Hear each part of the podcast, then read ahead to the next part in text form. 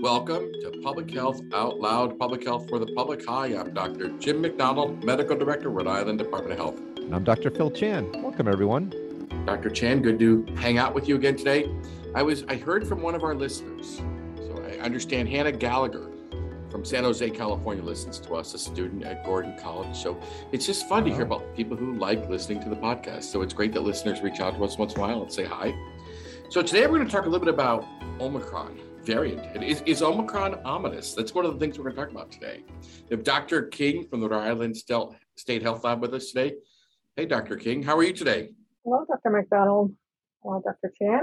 Dr. King, it's good to have you back with us. Can you remind us a little bit about yourself and, and what you do? I know you've been on the podcast before, but it's good to have you back in today. Just remind our listeners who you are.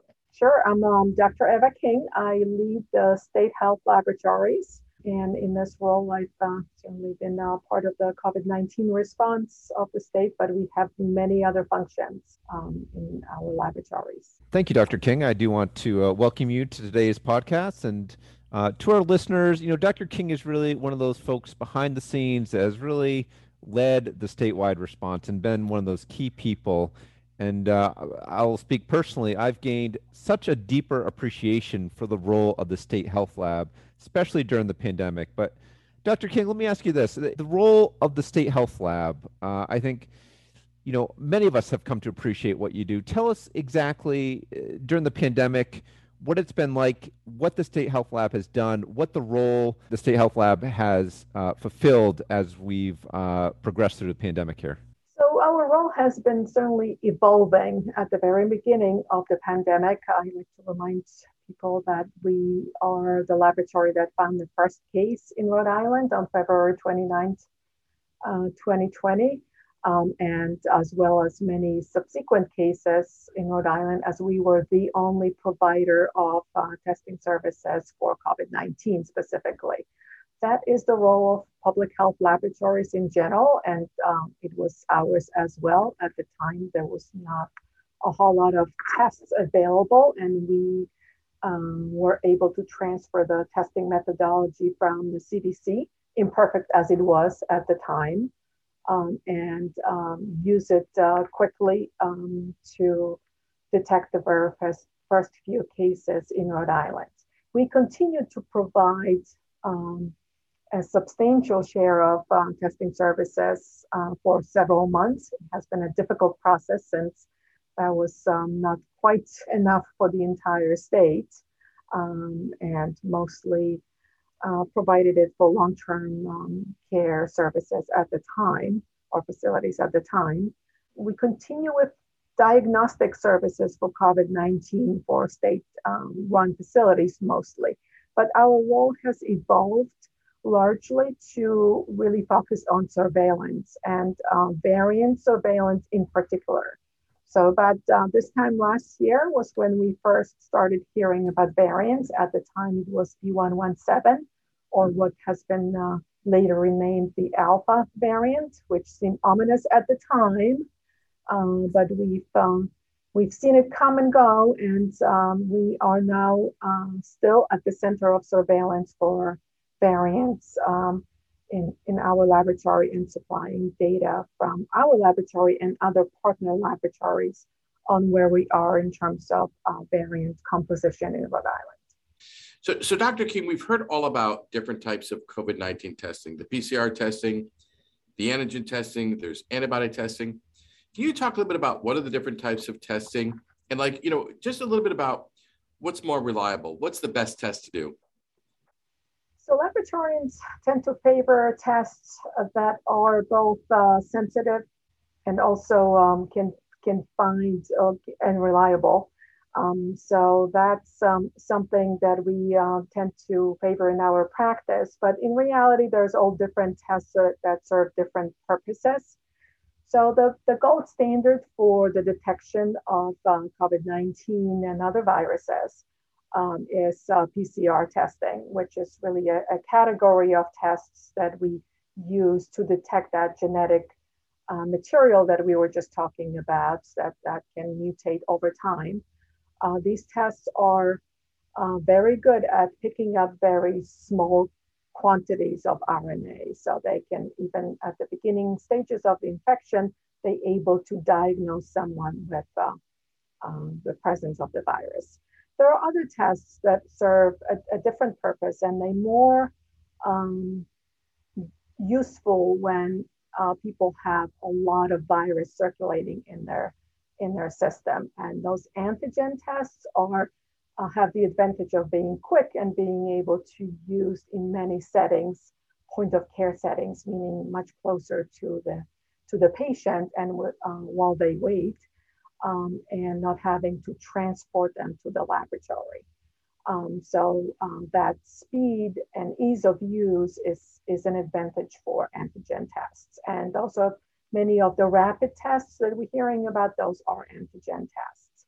We also had great hopes for antibody tests, uh, sero- uh, serology tests um, at the beginning of the pandemic. They were seen as uh, something that would uh, prove uh, individuals' immunity. And as soon as someone has antibodies, they would be able to uh, walk around us uh, without any precautions. That turned out to be overly optimistic. The serology tests are still with us um, and um, are available, but mostly useful for detecting previous exposure and not necessarily um, equating with um, immunity. There are other uh, possible use of antibody tests that we might still see. Uh, for example, assessing um, seroconversion after vaccinations. That's something that we really don't do just yet, but could envision doing in the future, or kind of pre-selecting the best candidates for um, treatments. That would be another uh, potential use that we have not yet uh, started. Thank you, Dr. King. Uh, yeah, testing certainly evolved during the pandemic. Let me ask you this uh, crazy question here, uh, something that we've talked about, but people are actually testing sewage for COVID 19. What's that all about? And is Rhode Island actually doing that? Yes, we actually are doing this. So we prefer the term wastewater um, rather than sewage, even though they are um, obviously related.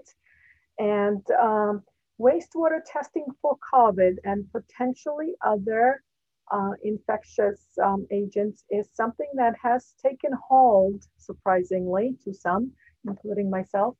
Um, and there's a lot of uh, funding available, and public health laboratories throughout uh, the nation are putting these testing, new testing programs in place. Uh, we have done it ourselves in Rhode Island. We have um, started with a few pilot projects in various communities. Uh, what it uh, really consists of is um, um, picking up um, wastewater samples from um, generally wastewater treatment plants. For example, in uh, Rhode Island, in Providence, we have uh, uh, we have Narragansett Bay Commission that serves much of the state and certainly the entire city of Providence, and they have these massive wastewater treatment plants. Well, we have been collecting um, samples um, from these plants and testing them here at the State Health Laboratories, detecting um, COVID-19 virus um, RNA, just like the clinical tests do. But in this case, what we are seeing is that we are um, pulling samples from multiple individuals. So um, individuals shed the virus in their stools, and that once this um, enters the wastewater stream, it gets uh, pulled together. So we are actually getting a sense of how much virus is circulating in a given community without having to test all individuals that contribute to that what's called a watershed, um, a sewershed. Yeah, and Dr. King, let's just talk a little bit about variants and how we figure out what a variant is. And I think that leads to whole genomic sequencing or whole genomic testing. I think people hear about that. But, but what exactly is that? And how is that helpful to us? Well, whether it's helpful, I think that's a matter of debate. Uh, however, it is a, a, fact of life that uh, viruses mutate very quickly and form these um, forms that are um, different from the original um, virus that started in uh, Wuhan, China. So that still um, has uh, it uh, exists as a reference sequence, that uh, virus from Wuhan, and we're comparing all subsequent um, additions of this virus to that reference uh, sequence. So of course we are now on Omicron and we have seen that this battle of the variants for uh, most of 2021. Um, but we, and some certainly seem worse than others. But in general, what it involves is sequencing or really decoding the RNA of the virus and comparing it to this original sequence to see how it has changed to the original sequence and all the subsequent um, additions of that variant. So some, some variants we have detected really did not take hold in our state to any large extent. We have detected them and seen them and uh, recorded their existence, but they really did not take over quite as much as Delta has. We had much more of a variety before Delta. Once Delta took over, it was almost entirely uh, single variants and of course, now we are detecting uh, first cases of Omicron in Rhode Island. Yeah, thank you, Dr. King. And, you know, the way that I think about variants, right, are that they're, you know, you have the genetic material of a virus and you get these mutations within, you know, these single mutations within the genetic material that uh, creates a, a, variation, right, of the original strain and subsequent strains. And sometimes you, those mutations uh, allow the virus to adapt. And so as we talk about this, it's, you know, these variants, these mutations are allowing uh, the virus, in this case SARS-CoV-2, to adapt to things like increased uh, transmission, being, you know, more infectious uh, to a person. It's, it's allowing it to overcome some of the vaccines that we've developed. It's allowing to overcome some of the treatments that we've developed. I'd like to just talk about Delta variant, if you don't mind. What was the experience in your state health lab tracking the Delta variant? You know, just tell us a little bit about that if you don't mind. Yes, absolutely. So we track variants. We don't track any particular variants. We track that our uh, surveillance system is designed to give us a picture of what variants are circulating in Rhode Island. So whether it's 100% Delta or a composition of several different variants at any given time, we looking we are um, collecting um, clinical samples, positive uh, PCR samples from um, area hospitals and commercial laboratories that um, do uh, testing for the state testing sites and long-term care facilities uh, to really get a snapshot of what it is. So we don't test every single positive uh, with this case volume that we have right now. That would not be possible or necessary for us to do so. But we, because we are taking care to select a representative sample of these positives, we feel we have a good uh, understanding of what is circulating um, in the state.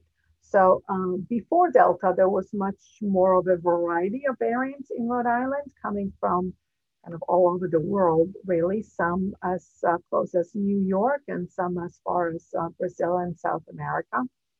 Um, eventually, they um, they transmit in Rhode Island and um, form this mosaic of, of, of, variants.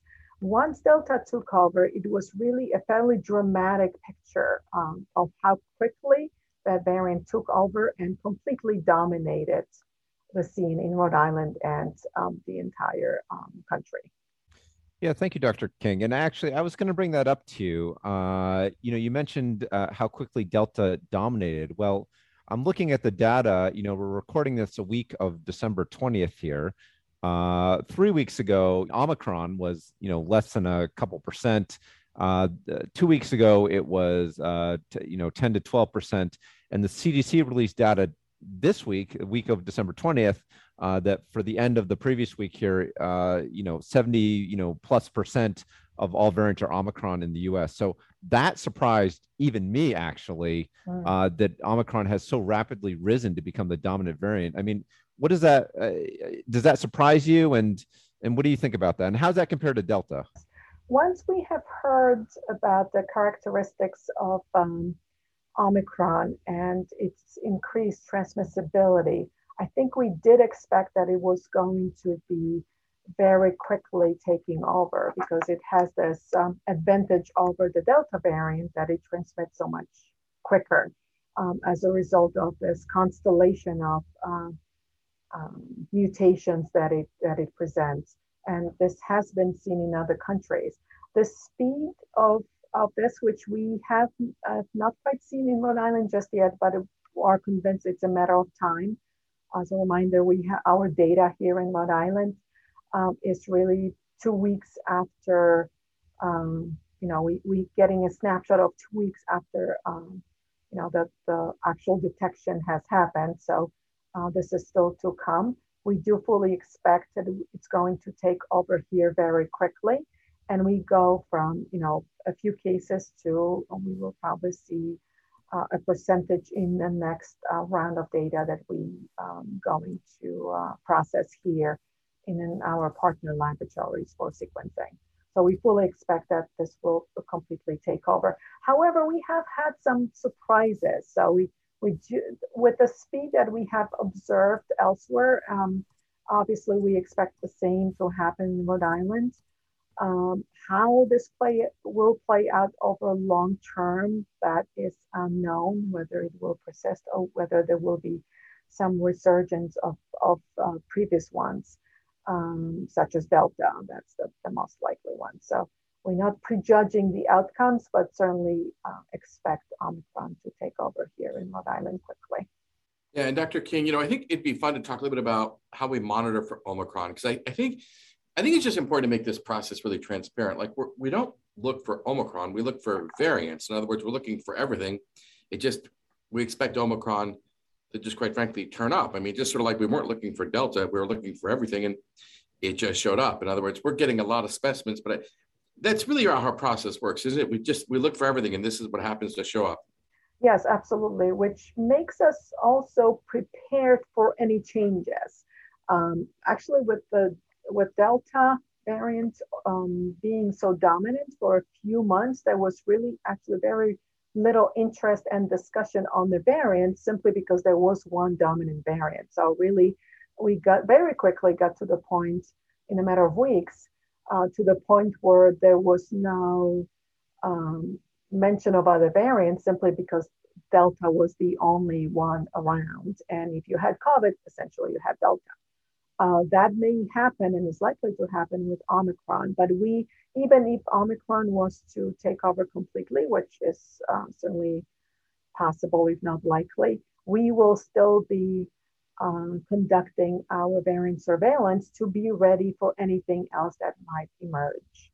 Uh, and I think that's um, important to keep in mind that we don't pull back when there is um, some dominance and uh, a loss of interest on the outside. We don't pull back, we don't um, step back and stop looking because uh, there is always a possibility of a new variant. And when it happens, it happens very quickly. And these systems have been put in place over several months, but they really are maintained very faithfully. Um, and uh, we thank our submitting laboratories, um, um especially Dominion and um, Eastside Clinical for their faithful submissions every single week because that is what has been uh, keeping us on our toes. And we were ready for Omicron to, to, to come and to find it very quickly, which we have.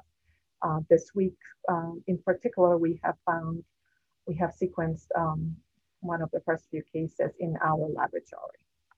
Dr. King, let me ask you this. You brought this up about how quickly the variants emerge.